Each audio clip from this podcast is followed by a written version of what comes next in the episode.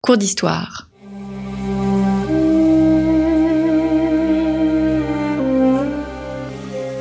Une émission de la rédaction de Storia Voce.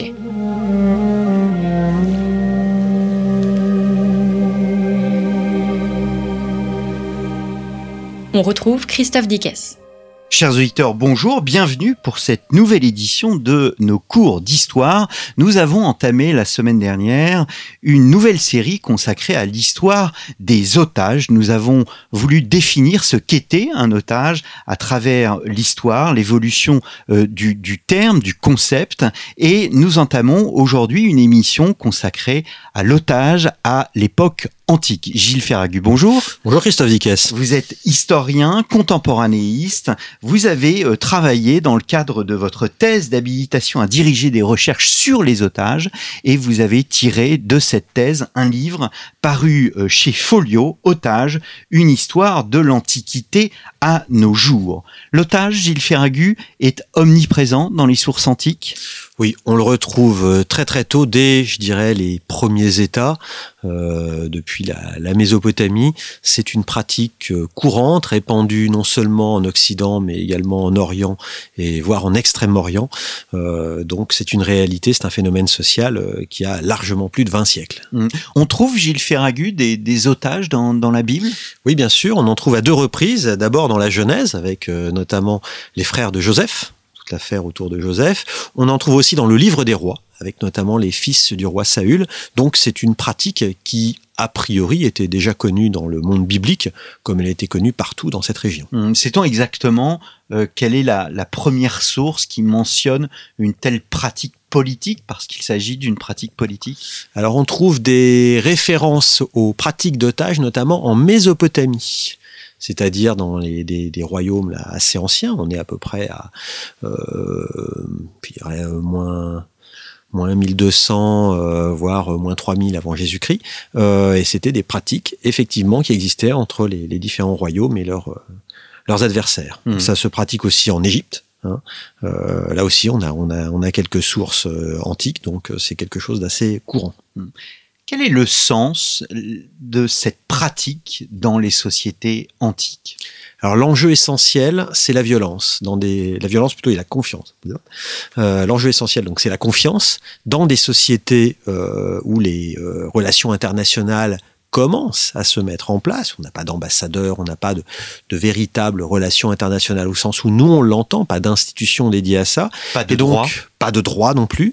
Et donc, pour garantir sa confiance, que ce soit pour passer une alliance, euh, faire un traité de paix, par exemple, arrêter une guerre et faire un traité de paix, euh, payer un tribut, s'engager à payer une somme à un autre souverain, euh, négocier même un passage à travers son royaume ou son territoire.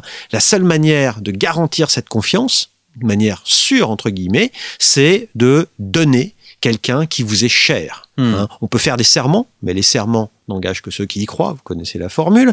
On peut donner de l'argent, mais si jamais euh, vous avez un intérêt plus important à trahir, pourquoi ne pas trahir? Par contre, livrer son héritier, livrer son épouse, livrer ses parents, livrer ses proches conseillers et les conseillers les plus intéressants, ça c'est une perte extrêmement importante qu'on ne peut pas se permettre de faire. Par conséquent, les otages garantissent la bonne foi et garantissent la confiance d'un souverain. Qu'est-ce qui caractérise l'otage à l'époque de la Grèce antique? Est-ce que la Grèce se, distingue dans l'utilisation des, des otages? La, alors la Grèce utilise les otages, effectivement. Euh, elle s'en distingue un petit peu, non seulement parce que dans les rapports entre Grecs, l'otage est une preuve de civilisation, c'est-à-dire que échanger des otages, c'est appartenir au même degré de civilisation. C'est aussi un moyen, on se méfie beaucoup plus des barbares. Hein. Les barbares, pour les Grecs, ne tiennent pas leurs paroles. Donc les otages euh, ont une utilité moindre, entre guillemets. Euh, mais les otages, on peut aussi les manipuler pour en faire des objets euh, de guerre, entre guillemets. Mhm. On peut déjà les, euh, les séduire et les amener euh, à militer pour son propre camp. Donc les Grecs commencent à pratiquer euh, ce type de politique, mais essentiellement, on va dire que l'otage est une preuve de civilisation entre sociétés grecques. C'est une manière de se garantir la confiance entre sociétés de même, je dirais, niveau. On ouvre une parenthèse, on ne négocie pas avec les barbares et on n'échange pas des otages donc avec des barbares. Alors si, on négocie avec les barbares, on échange avec les barbares, mais l'adage veut que les barbares euh, ne sont pas fiables. Hmm. Sachant qu'il y aura le même adage de l'autre côté. Hein. il y a par exemple des, histoires d'échange d'otages entre euh, des, Carthaginois et, des Grecs, euh, chacun accusant l'autre de toute façon de ne pas être fiable. Hmm. À quand remonte l'usage des, des otages dans la romanité?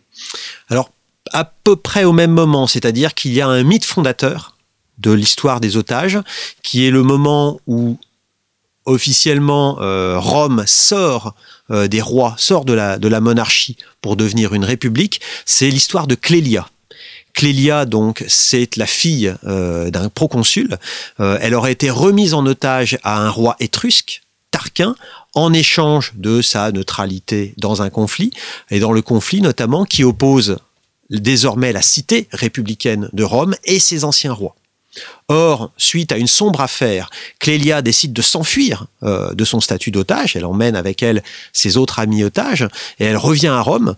Euh, voyant cela, son, proconsul de père décide de la ramener jusqu'à Tarquin, jusqu'au camp étrusque, en disant que euh, voilà, sinon elle va violer la confiance des Romains, la confiance que Tarquin a mis dans les Romains.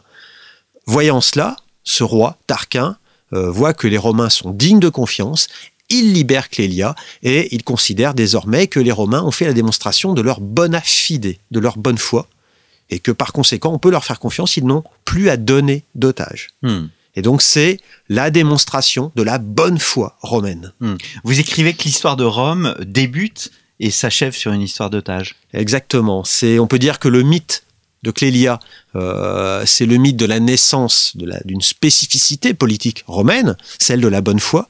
Rome considère que bah, sa, bonne foi a été démontrée par le mythe, et on peut dire que l'histoire de celui qu'on appelle par la suite le dernier des Romains, hein, Aetius, euh, c'est aussi l'histoire d'un homme qui a été otage, qui a été otage d'abord chez les Visigoths, puis qui a été otage chez les Huns, et qui, en tant qu'otage, a appris de chacun les techniques de guerre qui leur permettaient d'assurer leur victoire et qui va retourner ces techniques contre ses adversaires.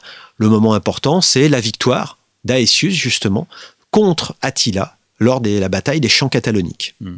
Entre ces deux pôles, le début et le commencement de la fin euh, de, de l'histoire romaine, eh bien, il y a une perception différente des otages que vous expliquez, que vous présentez, entre d'une part Rome et d'autre part la Grèce soyons un peu provocateurs. Les Grecs sont, concernant la guerre, entre guillemets, des amateurs.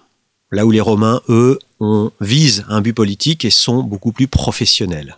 Je provoque, j'en ai bien conscience, mais lorsque les Grecs utilisent des otages, euh, ils le font parfois en tentant de manipuler ces otages pour arriver à leur fin à Rome, et notamment sous l'Empire romain, l'un des plus importants pour ça va être Auguste lui-même, euh, les otages sont clairement instrumentalisés.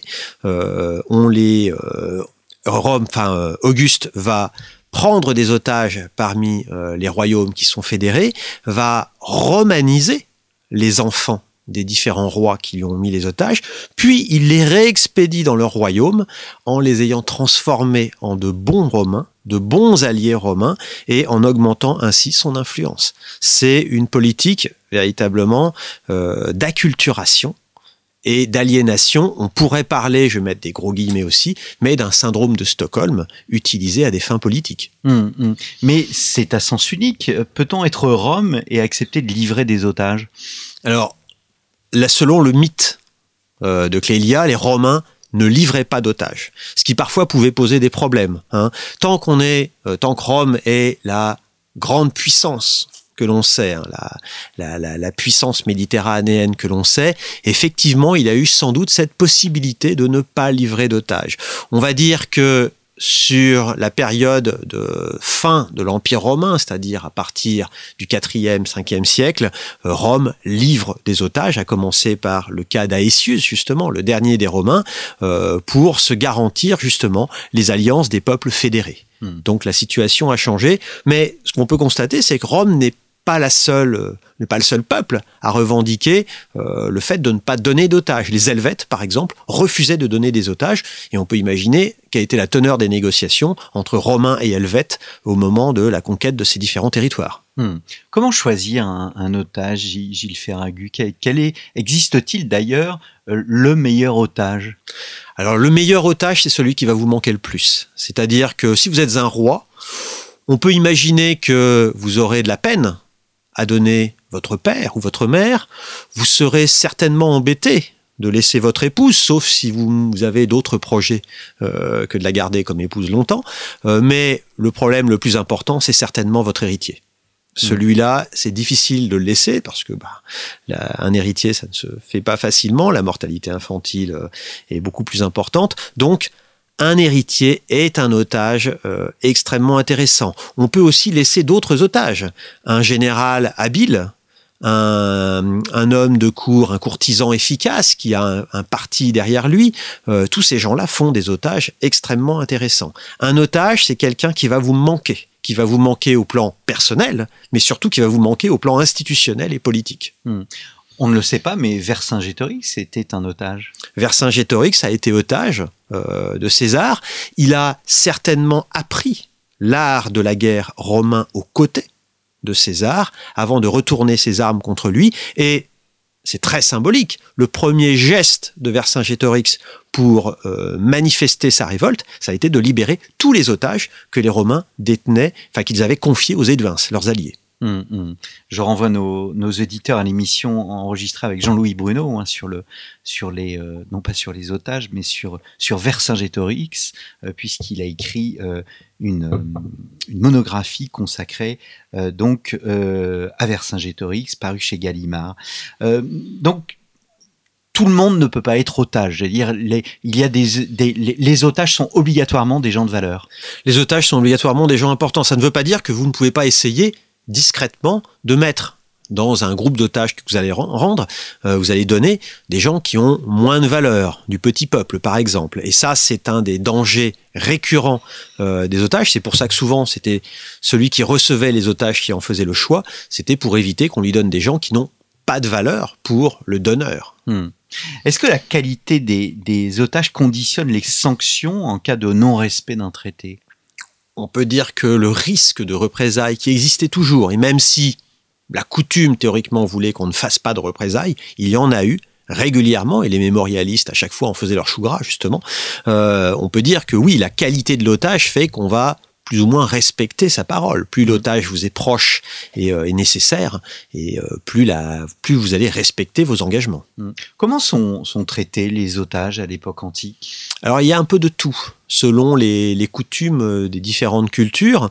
alors, par exemple, à Rome, on considère que l'otage est un hôte. Hein. c'est là où c'est justement dans la l'étymologie le moment où obsesse et hospes euh, se, se relient. Donc l'otage est bien traité, il est sous la surveillance de la communauté.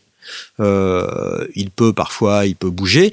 Il est surtout euh, entre guillemets entretenu par la communauté.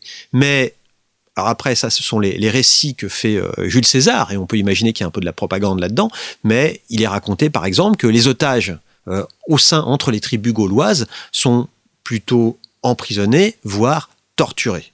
Mais est-ce que c'est réalité ou est-ce que c'est une propagande pour opposer la civilisation romaine et la barbarie des Gaulois? Mm. Ça, ça se discute. Parce que Vercingétorix, on n'a pas l'impression qu'il ait beaucoup souffert. Au contraire, il y a une sorte euh, quasi amitié entre César et lui.